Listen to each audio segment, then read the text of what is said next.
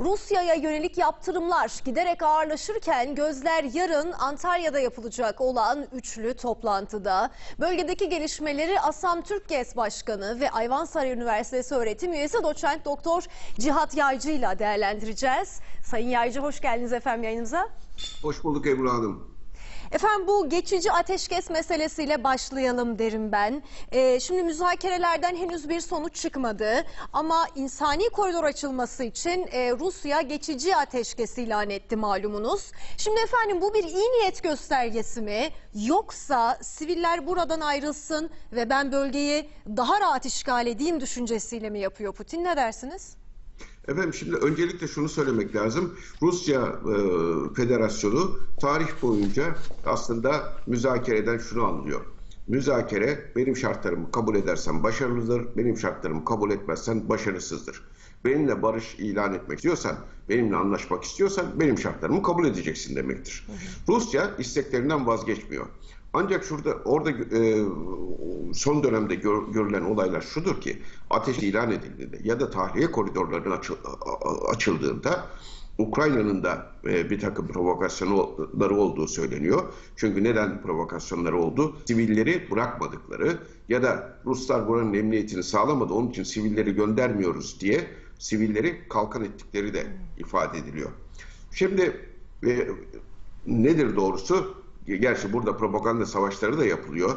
Ee, bunu Ruslar ida, e, iddia ediyor, ee, Ukraynalılar da tersini söylüyorlar. Ama neticede ortada şöyle bir durum var. Sivillerin hepsinin tahliyesi mümkün olmadı. Hatta bazı yerlerde hiç mümkün olmadı. Şimdi böyle bir durumda askeri bir harekat geliştirmek dünya kamuoyunda Rusya'nın e, Rusya'ya karşı zaten olan tepkiyi daha da arttırır gözüyle bakılıyor. Aynı zamanda da Ruslar e, Ukraynalıları özellikle doğudaki Ukraynalıları Rus olarak gördükleri için kendi ırkından, kendi soyundan olanlara da eziyet yapmış durumuna düşmek ve halk tarafından reddedilmek de istemiyorlar.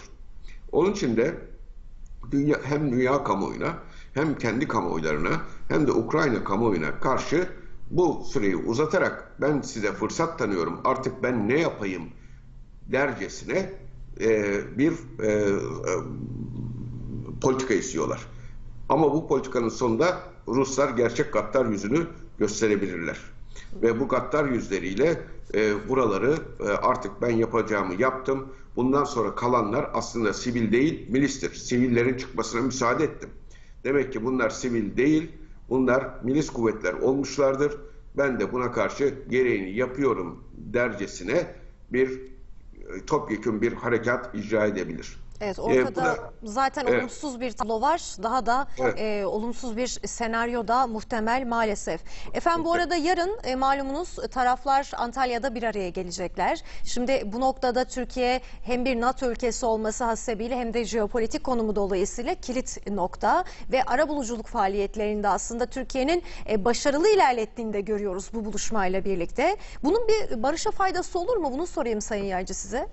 Şimdi şöyle, bakın ben tekrar e, e, şeyi de söyleyeyim. Burada e, şu çok önemli.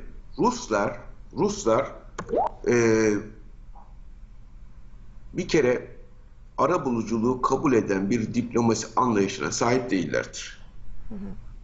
Yani bunu bunun altını çizelim. Şimdi ara buluculuktan bir ara bulucu olma umudu varsa ki şu ana kadar başarılı olan yoktur Ruslara ara buluculuk yapan. Ama e, şurada çok önemli bir husus var.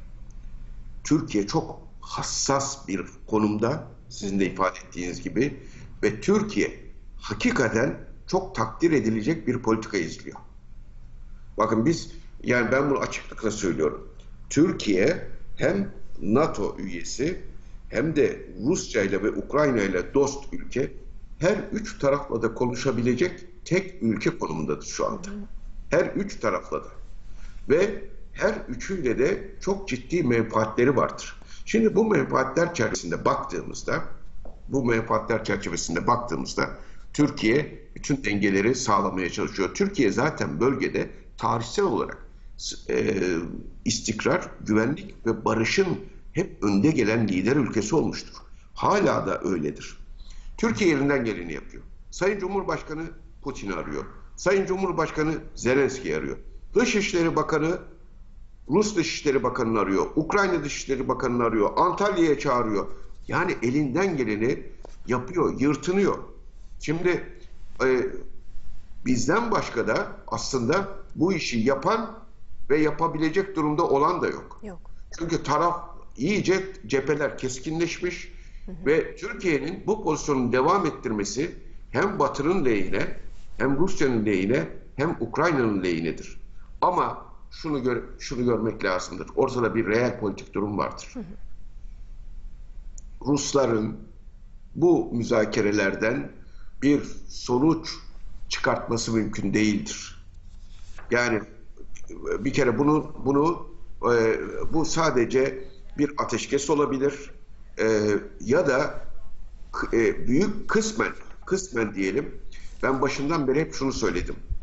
Şöyle olacak dedim. Bu da diplomasinin zaferi olarak adlandırılacak dedim. Bunu da si- sizin kanalınızda ilk defa e, tekrar seslendirmiş olalım uzun zamandan sonra.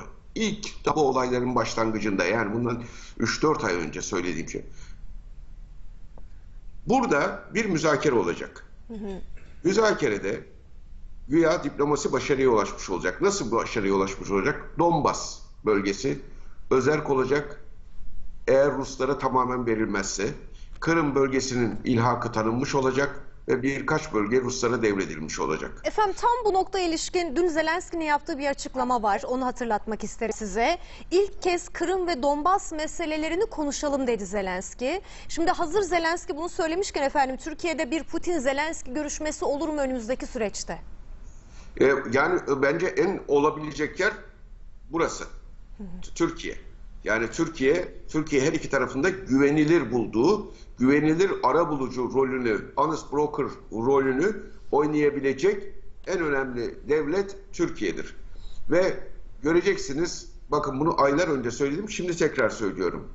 Kırım, Donbas bölgesi ve birkaç bölgeden Ukrayna vazgeçecek ve bu diplomasinin başarısı olarak dünyaya lanse edilecek. Peki. Nasıl lanse edilecek? Ukrayna'nın tüm işgal edilmedi. Bakın diplomasi başarıya ulaştı denilecek. Peki. Ama Ukrayna'nın toprakları gitmiş olacak. Efendim çok çok teşekkürler. Ben Ayvansaray Üniversitesi öğretim üyesi doçent doktor Cihat Yaycı. Sayın Yaycı'yı uğurladık. Cumhurbaşkanı Erdoğan Partisi'nin grup toplantısı.